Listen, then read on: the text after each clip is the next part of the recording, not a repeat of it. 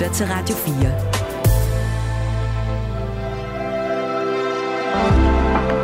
Velkommen til morgenrutinen. Din vært er Maja Hall.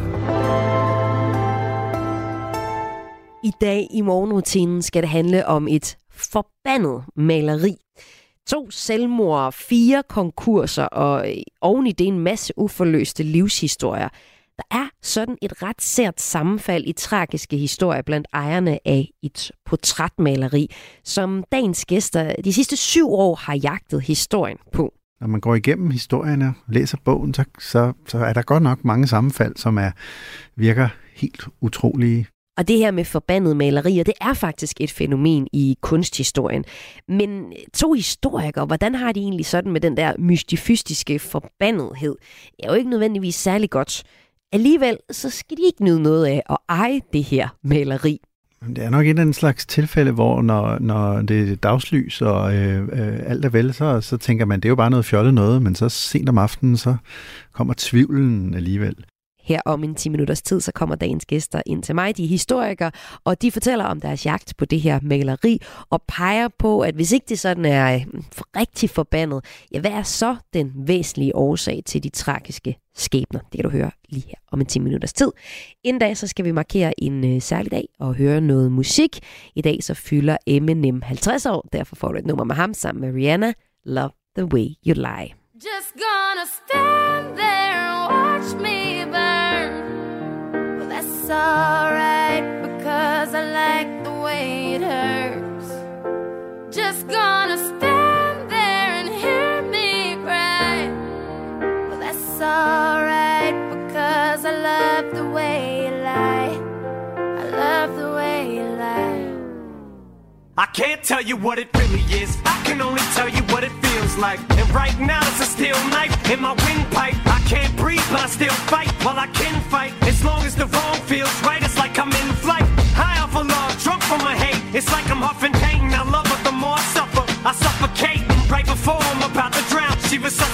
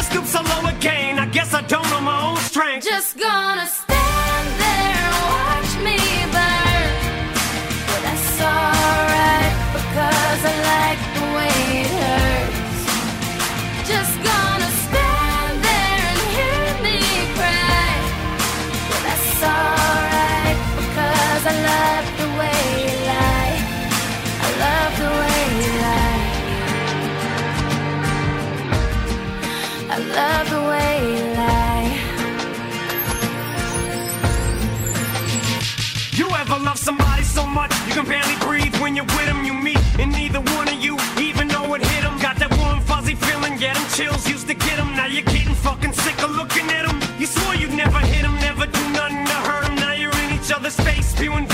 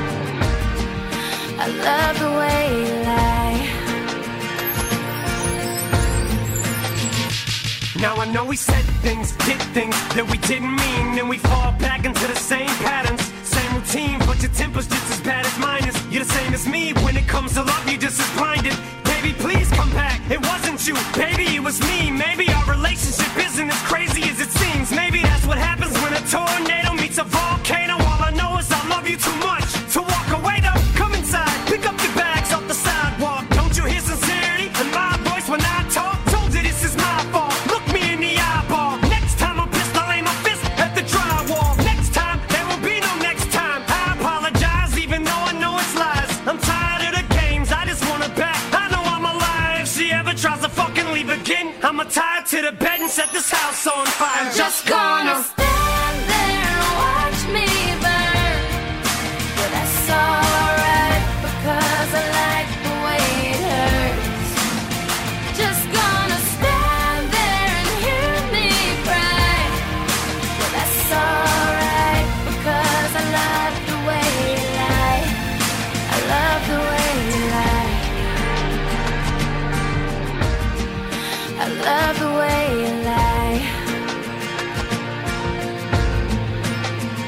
Dagens to gæster er på trapperne ind til mig her i morgenrutinen.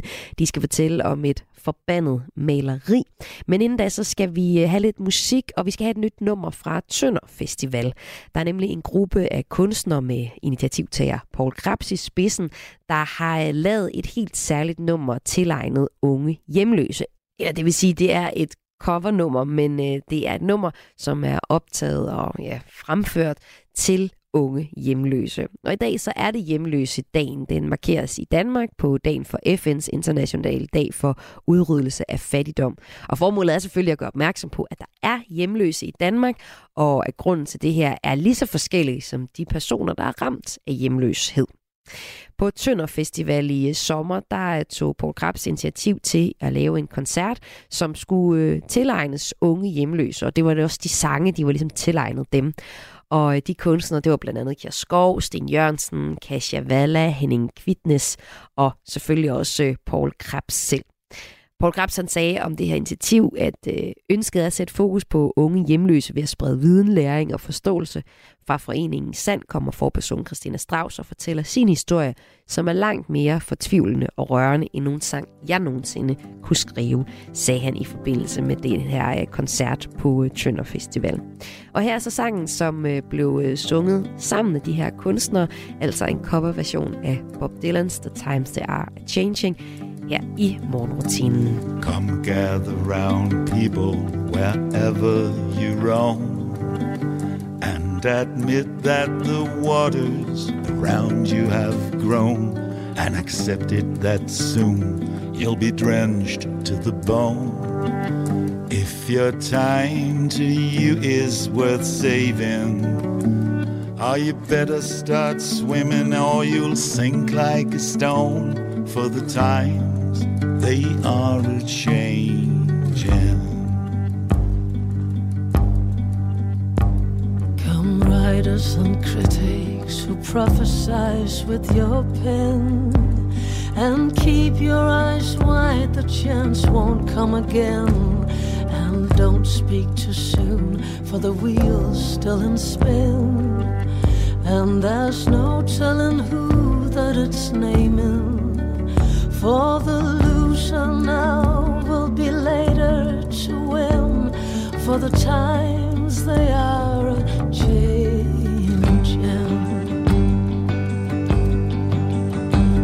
Come senators, congressmen, please heed the call.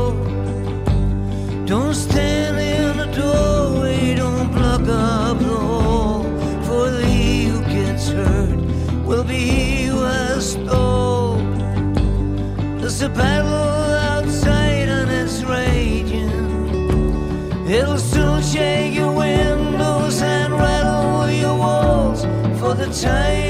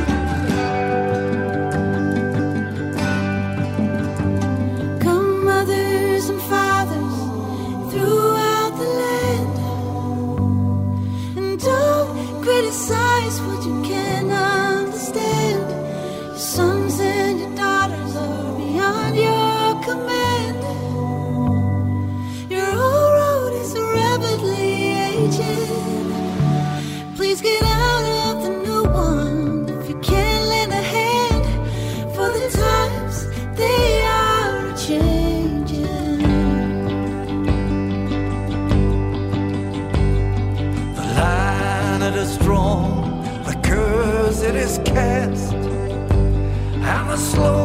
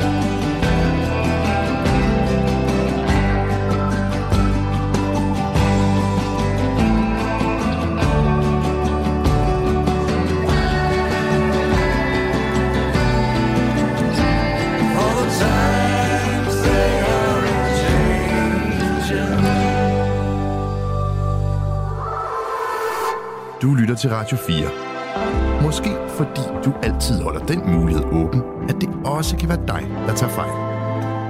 Radio 4. Ikke så forudsigeligt. I syv år har dagens gæster jagtet et lidt kedeligt maleri. Jagten har dog langt fra været kedelig, og de mennesker, der har haft billedet hængende, har slet ikke været kedelige, men dog haft en trist eller ligefrem voldsom livshistorie. Min gæster har stødt på to selvmord, fire konkurser og en masse uforløste livshistorier i graveriet efter billedets ejermænd. Bag jagten, der står to historikere, som er mine gæster i dag. Jeg kan byde velkommen til Anders Ravn Sørensen. Velkommen til dig. Tak. Du er lektor og Ph.D. ved Institut for Business og Humaniora på OU. Ah, humaniora og jura ved CBS hedder ja. det. Skal vi have det hele med, ikke? Og Benjamin Asmussen også velkommen til dig. Tak. Museumsinspektør Ph.D. ved øh, Museet for Søfart og ekstern lektor på Saxo Instituttet på Københavns Universitet. Så fik vi hele jeres lange titler med, ikke? Jo. Og nu er I så også forfatter, eller det har I også været før, men øh, I er forfatter til en øh, bog, der hedder Jagten. Øh, maleriet, eller Maleriets Forbandelse hedder det simpelthen, der udkommer i dag. Syv år har det taget. Er det øh, forløsende, at der nu er en bog, som man kan gå ud og købe for jer? Mm, ja, det er jo super rart, at der er en bog, øhm, og sidste punktum er sat i det, øhm, i den bog der. Men, øhm, men det er også lidt som om, at øh, vores jagt og vores projekt med det her maleri, det, det synes ikke rigtig at stoppe, så vi er stadig lidt i gang. Ja. Mm, det er stadig det spørger stadig sådan lidt i Man kan nærmest sige, det, det, det er blevet kronisk. Det har sat sig Ja. fast, alle vores mange øh, beskeder. Og så sent som forleden, da vi holdt øh, bogreception på bogen, jamen, så fandt vi et spor af nogle flere kilder, der måske kunne kaste noget lys over, øh, over det her maleri og det ejer. Fordi det er virkelig sådan en kompliceret historie med tråde ud over hele verden. Ja. Og I har også for nylig øh, set billedet. Ja, vi, vi var i Portugal sammen og Ja. ja. så billedet. Det var i sommers. Ja. Øhm, så, så på en eller anden måde øh, blev det sådan en øh, kulmination eller øh, øh, højdepunkt på mange års øh, undren og øh, frustration, som så kulminerede med, at vi så billedet, som hænger på et slot i Portugal faktisk, øh, omgivet af rigtig mange andre kunstværker, Ja. aktiviteter og sådan noget. Og prøv lige at beskrive billedet. Hvordan ser det ud? Jamen, det er, øh, det er et maleri, der er malet af, øh, af maleren Jens Juel, som var sådan borgerskabet, de kongelige elitens favoritmaler i anden halvdel af 1700-tallet. Han kunne simpelthen få, få alle mennesker til at se guddommeligt smukke ud, øh, så, så englene synger. Så øh, det er et billede af, af en bogholder, altså en direktør, kunne man sige, i Asiatisk Kompani, som var 1700-tallets største danske virksomhed, som handlede over hele kloden med kæmpe pengestrømme igennem sig. Så det er et billede af, af bogholderen Christophe Battier, hedder han. Han var svejser af oprindelse, og han fik til sit bryllup i, øh, i starten af 1770'erne, så fik han malet det her billede af sig selv, et af sig selv og et af, et af konen, som sådan en, et, en, et minde om, om deres bryllup og, og hvem de var på det tidspunkt. Ja, det, det svarer vel til at have sådan et øh, bryllupsfotografi, som man, som man får lavet i dag. Ikke? Øh, hvor man stiller sig men- op nede ved en å, eller... Og men sådan Ja. ja. lidt, øh, sådan, man får den kendte kunstner til at portrættere, så Mm. mm. det, er ikke, det er ikke bare det er fotografiet, det er sådan, man får Andy Warhol til Det skulle også være Jens Juhl, sig. den fine Ja. dansker maler. Jamen, ja, det det svarer- er jo også en del af det, ja. Ja, og det er jo også det, der er ved at få, et- få et maleri af ham. Altså, det er i 1700-tallet, der svarer det, det er sådan et pra- prangebillede, eller sådan et, øh, et symbol på ens egen status. Ikke? Det svarer lidt til at købe hvad, en Porsche Cayenne og så køre rundt og flashe den og være sådan nyrig og, og vise sig frem, ikke? Så, Ja, det, det har været dyrt, altså det, det er for en, hvis det havde været en almindelig kan man sige, håndværkerfamilie, så var det, så var det flere års løn der, for sådan et maleri. Så det var sådan, ja, en stor dyr bil, det er nok det, det, Mm. vi, det vi er ude i, sådan, hvad det har kostet. Men så også en stor dyr, dyr bil, der har lidt, øh, lidt et, et hængeparti, som er lidt træls, der følger med. Øhm, og øh, billedet her kan man kalde forbandet. Og det er jo også det, I ligesom har kaldt øh, jeres bog. Og det her, det er faktisk et fænomen i kunstverdenen, det her med forbandede billeder. Det er noget, det vi skal tale om i løbet af den næste time. Men I som forskere, I afviser selvfølgelig blankt, at der findes forbandede billeder, men peger så på en øh, ret interessant årsag til, at der alligevel er et sammenfald i øh, tragiske historier og ejere af billedet. Og øh, det skal vi tale om. Velkommen indenfor til morgenrutinen. tak. Her i morgenrutinen spiller jeg også lidt musik, og her er det Miley Cyrus med Used to be Young. The truth is bulletproof, there's no fooling you. I don't dress the same. Me and who you say I was yesterday have gone our separate ways. Left my living fast somewhere in the past, cause that's for chasing cars. Turns out open bars lead to broken hearts. I'm going way too far.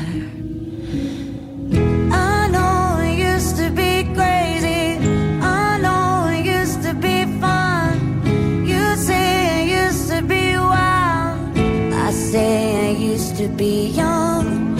You tell me time has not changed me. That's fine. I've had a good run. I know I used to be crazy. That's cause I used to be young. Take one, pour it out, it's not worth crying about the things you can't erase. Like tattoos and regrets, words I never meant, and ones that got away. Left my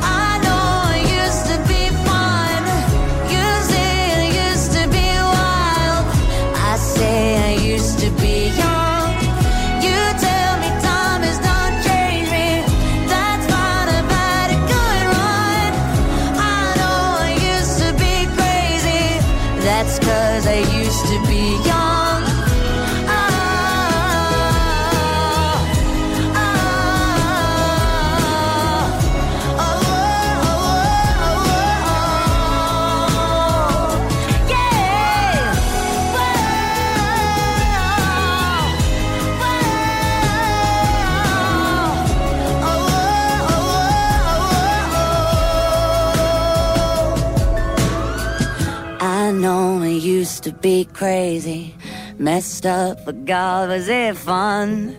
I know it used to be wild. That's cause I used to be young. Those wasted nights are not wasted. I remember everyone. I know I used to be crazy. That's cause I used to be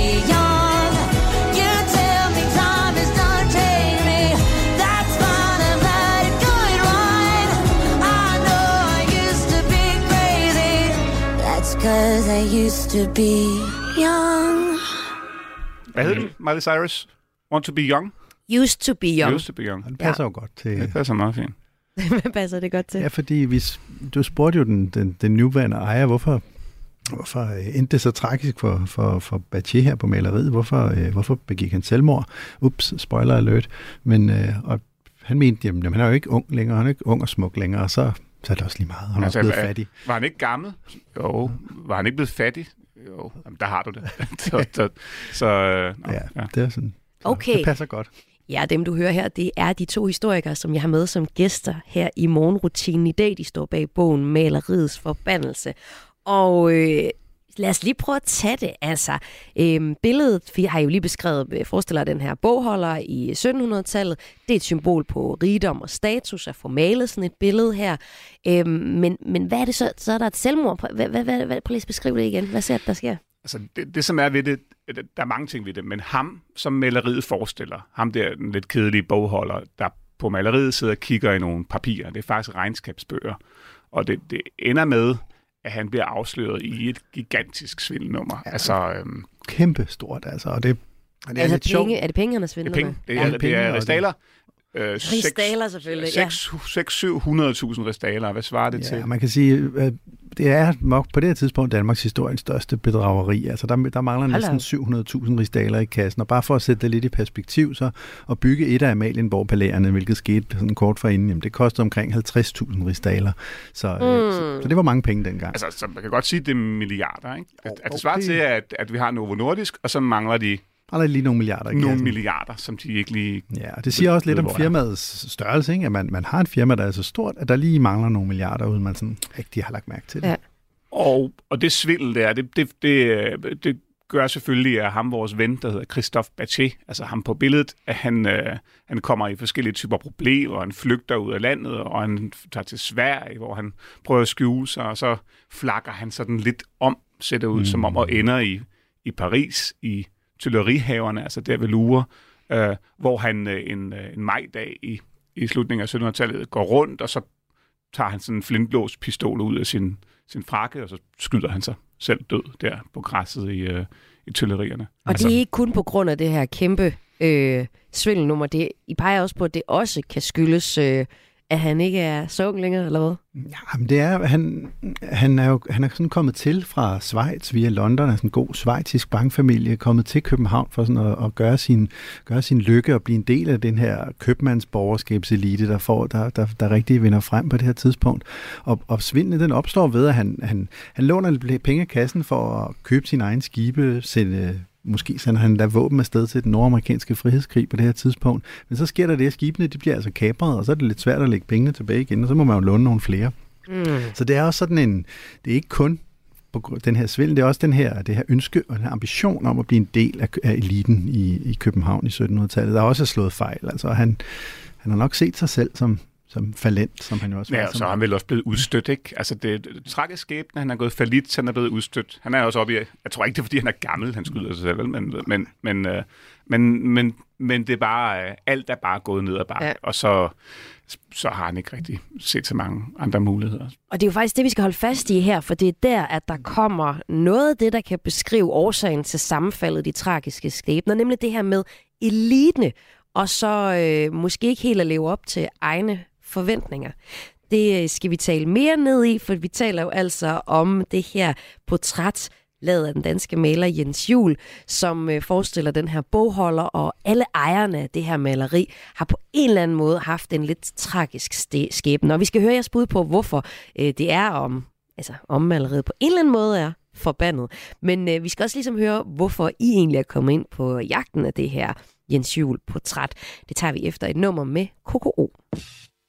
Gonna give you sunshine sometimes.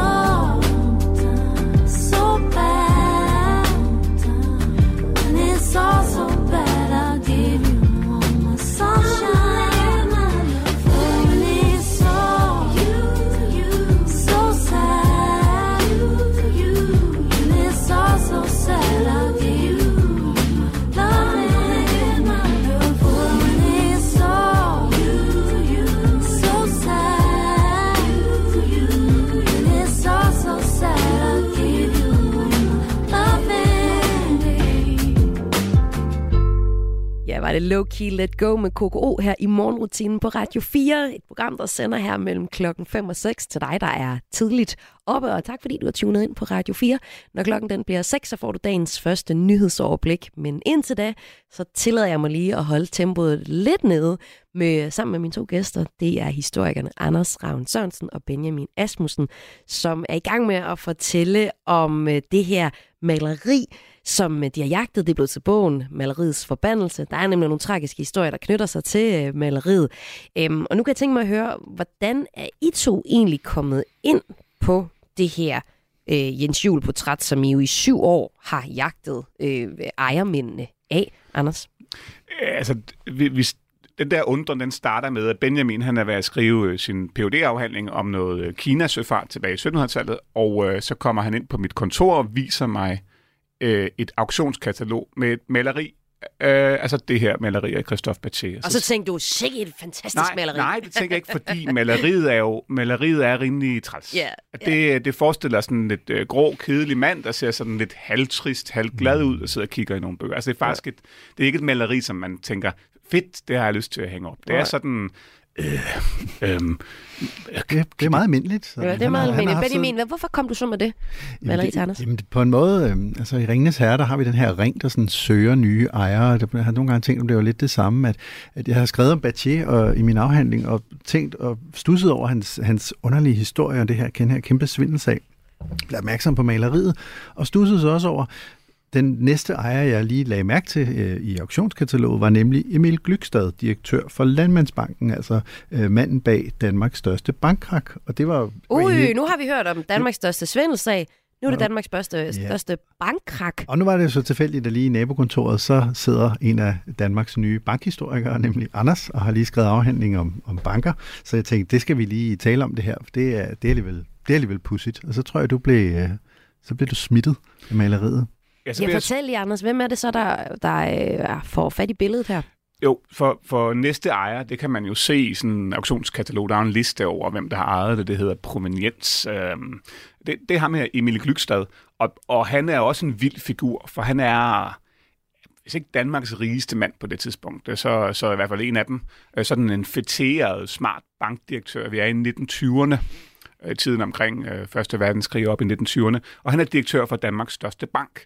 Og han er milliardær og, og øh, udvider den der bank, og, og viser det sig senere er lidt for smart. Fordi mens han har maleriet af, af Christophe Batit der hængende hjemme hos sig, så laver han en masse øh, fæksfakserier. Øh, Måske gør, gør banken større på alle mulige måder, som ikke var sådan rigtig ulovlige dengang, men vil være det i dag. Ja, og låner masser af penge ud til skumle typer, som ikke rigtig kan betale dem tilbage, og, og banken, går, banken krakker faktisk på grund af det. Øh, og det ender med, at Emil Glykser, det, han må ligesom øhm, stå til regnskab, og al hans indbo, al hans ejendom bliver sat på en auktion, der ender meget voldsomt, altså med slagsmål og sådan. Øh. Ja, han har opbygget en gigantisk ja. kunstsamling. Altså en af de Så her er altså største en af dem, der går konkurs. Og I øh, peger jo på, at I øh, ejerne af det her Jens Juhl portræt, ja, der er det både selvmord og konkurser, og i det hele taget ret tragiske livsskæbner, der ligesom er forbinder ejerne af det her. Mm. Øhm, den her jagt på det her maleri, det er jo en jagt, der foregår i historiebøgerne. I har også rejst rundt for at finde øh, maleriet og har, bes- og har set det her i, i sommer også. Men hvad vil I sige? Altså, Anders, du beskriver, at du har også haft lyst til at eje maleriet på et tidspunkt. Hvad har det betydet for dig at dykke så meget ned i, i et maleri? Jeg tror, øh, når man beskæftiger sig med, med, med historien som historiker, så nogle gange bliver man måske lidt for, øhm, for kan man risikere at blive for involveret, for optaget af det, man, man beskæftiger sig med. Ikke næsten besat af det, så, så det har fyldt rigtig meget. Øh, altså nogle gange har det været det sidste, jeg har tænkt på, når jeg har lagt mig til at sove, ikke? og det første, jeg har tænkt på om morgenen. Øhm, øhm, og så, så spørgsmålet er, om jeg har lyst til at eje det, for vi legede lidt på et tidspunkt med tanken om, det kunne være fedt at købe det. Ikke? Det kunne være fedt at have det. Men, men der må jeg sige, det, det, det er vi kommet bort fra. Også fordi, at he, er jeg helt Fordi det er seriøst... forbandet. Jamen, altså, jeg vil ikke have lyst til at eje det. Er det rigtigt? Nej. Hvad med dig, Benjamin? Også historiker. I er forskere, I arbejder rationelt. I ser ligesom på øh, det er dataen først. Mm. Og så er det selvfølgelig analyser, men, øh, men det der med noget af forbandet, det er jo langt væk fra jeres skrivebord sædvanligvis. Øh, har du alligevel heller ikke lyst til at eje det? Det er nok et eller andet slags tilfælde, hvor når, når det er dagslys og øh, øh, alt er vel, så, så tænker man, det er jo bare noget fjollet noget, men så sent om aftenen, så kommer tvivlen alligevel. Samtidig så har vi jo også været fascineret af Og det de siger du her- ikke bare for selvbogen. nej, nej, det, Maleriets den kommer, den kommer lidt. øh, Nej, men, men, den, den, den kommer lidt. Men samtidig har vi også været tænkt over, jamen, hvad, hvad nu med billedet i fremtiden? Altså, hvis vi nu... Altså, skal det ikke videre til flere ejere, så vi kan skrive toeren om, om 100 år? Ja. Eller, hvis vi nu kommer... men, men må jeg spørge, kunne du, vil du have lyst til at have det hængende? Altså sådan helt, øh, hvad koster det? 200-300.000 kroner, hvis du havde råd til det? Altså, hvis spørger mig. Altså, Om jeg vil have lyst til at have billedet hængende? Ja. Øhm, hvis øh, jeg fik det, altså Ja. 200-300.000 kroner, Ja. der kan jeg godt nok komme i tanke om meget dansk kunst, samtidskunst, jeg synes kunne være spændende at have hængende. Men øh, ja, ja da, ja da. Okay. Det, er da, det er da fedt. Det vil da være det, vil da det fedeste. Lige nu så er det sejeste, jeg har til at hænge hjemme med mig, det er øh, en rekvisit for Aarhus Teaters øh, opsætning af Lollikes øh, Ja. Rasmus Montanus, Ja. en stor gris i pap. Det er sådan, det der, det piker hjemme i mit hus. ja. Så hvis jeg havde det billede hængende, så havde jeg, da, så havde jeg jo lige en, en god bog, øh, jeg kunne øh, give til mine gæster og fortælle om ja. billedet. Ja, fordi vi er nok også lidt, jeg synes, du er måske lidt hård ved maleriet, for det er sådan set altså, det er et flot maleri. Ja. Altså, der er jo en dybde Det, i det er det, der jeg er mener. Altså, det her det er en papfigur af en gris lige nu, ikke? Altså, det, Så- så. det er smukt. Ja. Sådan. Og men jeg vil ikke, altså, øh, jeg vil ikke have det hængende. Jeg vil ikke have det hængende, fordi jeg synes, at det, det er for mærkeligt. Og Ja. det er jo ikke fordi, at jeg tror på forbandelser på den måde, som forbandelser, som der er en eller anden dæmonisk kraft, magisk kraft, som ligesom bliver øh, øh, kom- Iboende. iboende ved maleriet. Men, men vi, det, det er jo noget, vi har snakket meget om. Jeg tror godt, man kan tale om forbandelser på den måde, at der er et eller andet ved maleriet, altså noget ved dets egenskaber, noget som, som det, måden det ser ud på, altså at det ikke er særlig fedt. Ikke? Altså det er ikke særlig interessant. Mm. Det er ret dyrt. Altså hvis man virkelig, hvis man vælger at købe det, så skal man jo lægge, øh, hvad der svarer til nogle månedsløn, eller måske endda en årsløn. Ikke? Mm. Øh, og, og, øh, og så er- repræsenterer det jo også den her øh, status, altså det, det statussymbol, altså så man har det af en bestemt grund, man har det, fordi man ligesom skal vise sig selv frem. Og jeg tror, de tre egenskaber der, de tiltrænger en særlig gruppe købere, altså en særlig gruppe ejere. Og jeg, der tror jeg, man kan sige, at, at den, de type ejere der, der tilhører øverste, øverste hylde i samfundet, øhm, har nogle af de samme slags problemer. Ikke? Og det er jo faktisk det, vi skal tale mere i, ned i nu, fordi øh, du er på vej ind i, øh, hvad I så forklarer som årsagen til, mm. at øh, maleriet på sin vis er forbandet, altså det her Jens Juhl portræt. Lad os øh, få afsløret jeres analyse lige efter et nummer med Justin Timberlake featuring Alicia Keys, Morning Lights.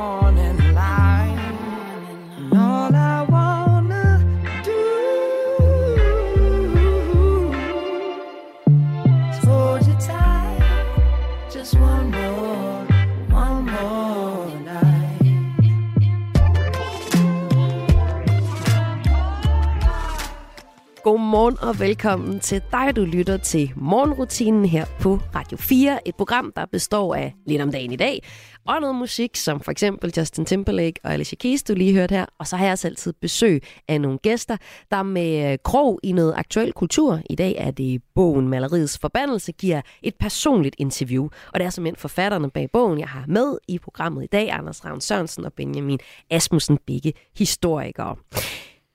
To selvmord, fire konkurser og en masse uforløste livshistorier. Det er det, I blandt andet har gravet frem i øh, billedets ejermænd. Det her billede, som øh, er et portræt af en bogholder i øh, 1700-tallet, lavet af den danske maler Jens Jul.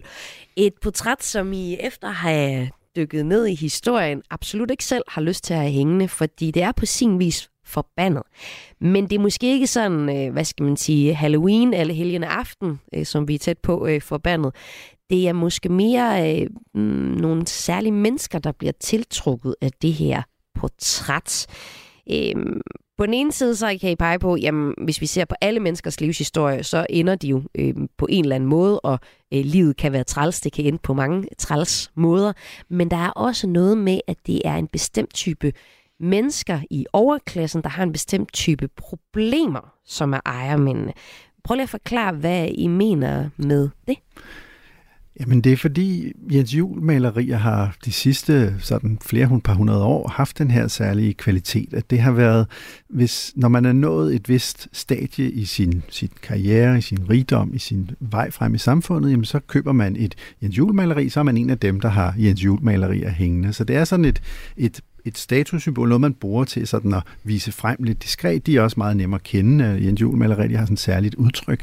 Så, øh, så, så det har helt sikkert fra begyndelsen tiltrukket en, en særlig type mennesker. Det har simpelthen været, der, status har været iboende i, i det her typer malerier, lige fra begyndelsen, lige fra de blev malet. Og, og hvordan fører det så til nogle af de her øh, tragiske historier? Jeg har jo allerede fortalt om den første ejer, der begår øh, selvmord, øh, efter virkelig at have, have tabt alt det, han har bygget op, og være en del af en kæmpe skandale, og den næste ejer, som også er en del af en kæmpe skandale og øh, er totalt konkurs. Jamen, det, det tror jeg, altså, du har fuldstændig ret i. Alle mennesker, øh, øh, øh, hvis alle mennesker dør på et tidspunkt, på, på forskellige måder, og, og, og, der, ens Og kræft er en hyppig årsag, ja, og det kan jo se træls ud. altså, ja. Men jeg tror, jeg tror hvis, hvis vi nu havde, vi har jo kigget på, på øh, samfundets øverste lag. Hvis vi nu havde gjort det sa- samme, samme øvelse med en arbejderfamilie, og sagt, okay, vi kigger på en arbejderfamilie øh, lige fra det øjeblik, de får et eller andet sofastykke med en hjort, eller et maleri, ikke? Så, så vil vi jo også finde ud af, at så var de sultne, øh, og fik nok mad, og deres børn døde øh, hyppigt, altså øh, alt for hyppigt. Mm. Så var der en, der fik en arm revet af i en centrifuge på et værksted. Øh, det er dejligt, du bare finder på nu. Døde af Ja. Ja, ja, men, Ja. så, altså, Ja. ja. men arbejdere fra øh, op igennem 1800 og 1900-tallet, det er jo det. Altså, Der er det, masser af tragiske skæbner, Ja, ja, ligesom så- din pointe. Ja. Ja, så blev de fyret og, og, og, og Ja. begik selvmord, ikke? Øh, Og drak sig ihjel formodentlig. Er rigtig mange af dem. Så, så, så det vil man jo finde der. Og der tror jeg så, når man laver den øvelse, som vi har gjort, kigger på nogen fra det tidspunkt, de får et bestemt maleri til de dør, af, øh, af den type mennesker, vi har kigget på, de, øh, det er jo økonomisk velstillede mennesker, der får problemer ala øh, og nu skal jeg overtage min fars firma. Hvordan skal Mm. jeg leve op til de for, den, den arv fra, fra ham? Øh, øh, nu øh, bliver jeg nødt til at investere og tage nogle risici, og hvordan går det med virksomheden, og så går den konkurs. Så man, mm, så man og, og, og et spørgsmål om status, ikke? Hvordan, øh, hvordan ser andre øh, i den her kreds på mig? Så der har man en, en anden type problemer, det, det, det er dem, som vi har beskrevet i bogen. Ikke? Men det er jo også klart, at vi kigger på et andet lag, så har de haft nogle andre Ja, så det er virkelig et problem også, der er knyttet i høj grad til identitet. At øh, hvad, hvad, hvad, hvad er det, man vil gøre med sit liv? Pludselig ejer, øh, arver man en virksomhed, eller et gods, eller en kæmpe eller en samling, eller en bank, eller et eller andet. Hvordan, hvordan kommer man videre med det? Man vil måske hellere noget helt andet. Måske vil man hellere øh, samle på kunst, eller et eller andet andet. Men pludselig står man med de her ting, og hvordan finder man så sin egen vej med den, den arv, som også er en byrde, øh, som øh, mange af de her mennesker viser. Så man kan sige, at maleriets forbandelse, det øh, er jo det, jeg har kaldt den her bog, men man kunne også sige, at det er øh, øh, overklassens øh, forbandelse. Ja, eller den menneskelige forbandelse, ikke? Altså, det er jo, altså, livet er øh, øh, dejligt, men det er også besværligt. Hvad altså, gør så egentlig det her billede særligt interessant? Jamen, fordi på en måde er det jo sådan lidt omvendt. Måske er det ikke billedet, der bærer den her iboende dæmoniske forbandelse. Måske er det de her mennesker, som ejer det, som på en eller anden måde smusser det til, forbander det gennem, gennem deres liv. Ja, jeg tror, det, det, det er jo, altså, det er og det er jo også noget ved det menneskelige øh, vilkår. Altså, det er det med at være menneske. Det, der, er, der, er, der er svære perioder og nemmere perioder, og, og, øh, og hvis nu man tager vil- jo alt mystikken ud af det her Nej, billede for Filan, Anders og Benjamin. Det, ja, men, men, men igen, altså, så kan du holde fast i, at, øh, at jeg stadigvæk, når alt det her er sagt, så kunne jeg ikke tænke mig at have det hængende. Det er rigtigt. Og det er jo også fordi, at det her med forbandede billeder, det er faktisk et øh, beskrevet fænomen i, øh, i øh, kunstens verden. Der er billeder, man peger på, er øh, ud over det sædvanlige mystiske. Og det skal vi lige tage et perspektiv på her til sidst, inden jeg sender jer videre ud i dagen i dag. Men øh, jeg skal også spille lidt musik, og jeg skal spille Eminem, Eminem, fordi han har fødselsdag i dag. Hvor mange år tror jeg, han bliver? 50. Fuldstændig rigtigt. Flot. Two trailer park girls go round the outside, round the outside, round the outside. Two trailer park girls go round the outside,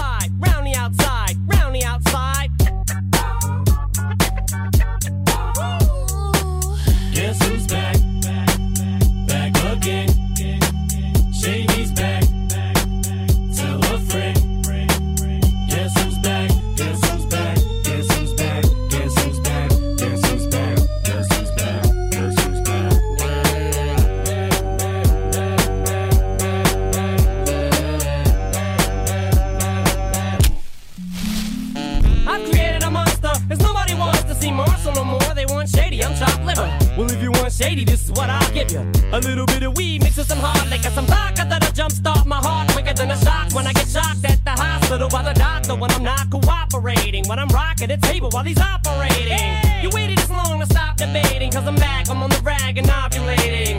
I know that you got a job, Miss Cheney, but your husband's heart problem's complicating. So the FCC won't let me be, or let me be me, so let me see. They try to shut me down on MTV, but it feels so empty without me. So on your lips, and some on your tits, and get ready. Cause this shit's about to get heavy. I just settled all my lawsuits. Fuck you, Devin!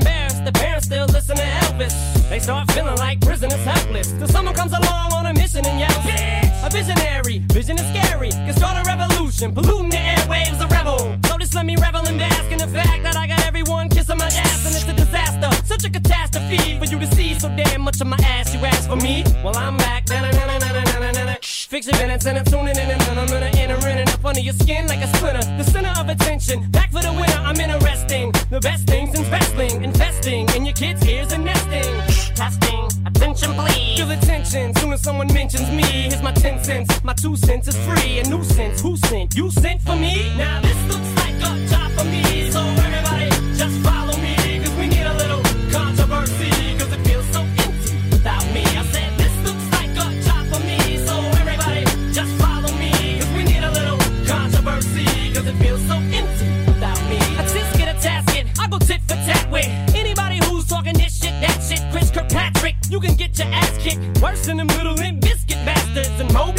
Kobe get stomped by Obi. You 36 year old boy headed fag lonely. You don't know me, you're too old, let go, it's over. Nobody listen to techno, no, let's go. Just give me the signal, I'll be there with a whole list full of new insults. I've been dope, suspenseful with a pencil ever since Prince turned himself into a symbol. But sometimes the shit just seems everybody only wants to discuss me. So this must mean I'm disgusting. But it's just me, I'm just obscene. Hey,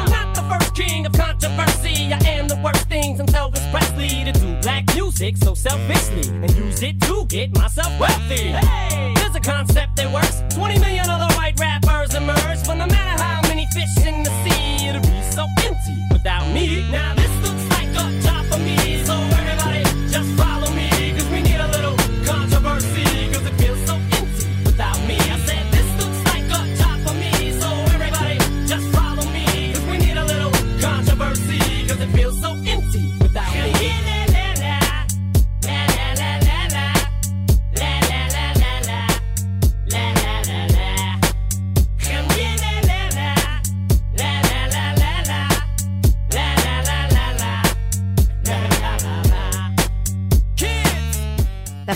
et billede af en grædende dreng, som øh, er forbandet på den måde, at rigtig mange huse er simpelthen brændt ned, når det billede har hængt der.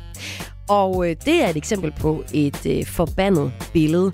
Det er også et forbandet billede på sin vis, som øh, mine to gæster i dag har beskrevet i bogen Maleriets Forbandelse. Det er Anders Ravn Sørensen og Benjamin Asmussen, der er to historikere, som jeg har med som gæster her i morgenrutinen i dag. Og øh, vi skal til at øh, runde af, men vi skal også lige sætte det ind i perspektiv, fordi nu har I jagtet det her billede i syv år for at finde historierne og peger ligesom på øh, det her sammenfald af tragiske historier i i den her overklasse af folk, der har ejet det her billede.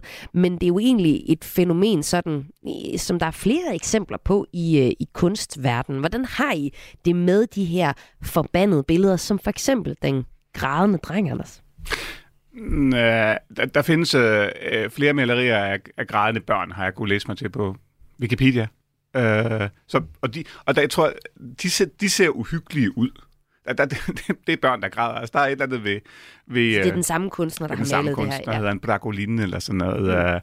Mm. Um, og, men der tror jeg, det, det er et andet, et andet slags forbandet maleri, fordi øh, de der grædende børn, de, de er, motiverne der, de er dystre og uhyggelige. Altså børn, der græder, og de ser sådan lidt øh, forvredende ud, og sådan lidt øh, mørke, uhyggelige ud. Så, så der kan jeg godt forstå, at, at, at fortællinger om forbandelser kan knytte sig til, til malerier og den type der grædende børn på en lidt anden måde. Men jeg synes ikke, øh, jeg tror, jeg tror, at vores maleri er forbandet på en lidt anden måde, Ja. fordi at det er så øhm, almindeligt eller kedeligt. Ikke? Så, så jeg tror, at... Altså billedet er så Billedet- almindeligt ja, et portræt. Det er, ja, det er så... Øh, Men det hænger nok også sammen med altså vores hjerne, og at det, at det forestiller et menneske, fordi jeg tror ikke, vores hjerner egentlig skældner mellem, at, at det her temmelig realistiske maleri, om det er et maleri, eller om det er et rigtigt menneske. I hvert fald ikke sådan, sådan hele tiden.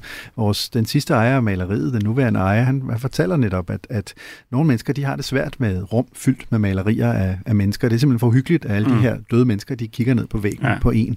Og jeg tror, der er et eller andet mm. ubevidst bagerst i hjernen, så, så Ja. sidder den her person og kigger på os. Jeg Og prøver det er lige lidt at sige, uhyggeligt. ja, hvem er det, der ejer billedet nu? Og er der en tragisk skæbne foran den her antik? Ja. Om det er tragisk? Jamen, Ja, altså, det, er ejet af en, øh, en øh, rigmand, der bor på et slot i Portugal, en dansker. Og han var tilbage i 80'erne involveret i, øh, hvad der dengang var Danmarks historiens største skattesag.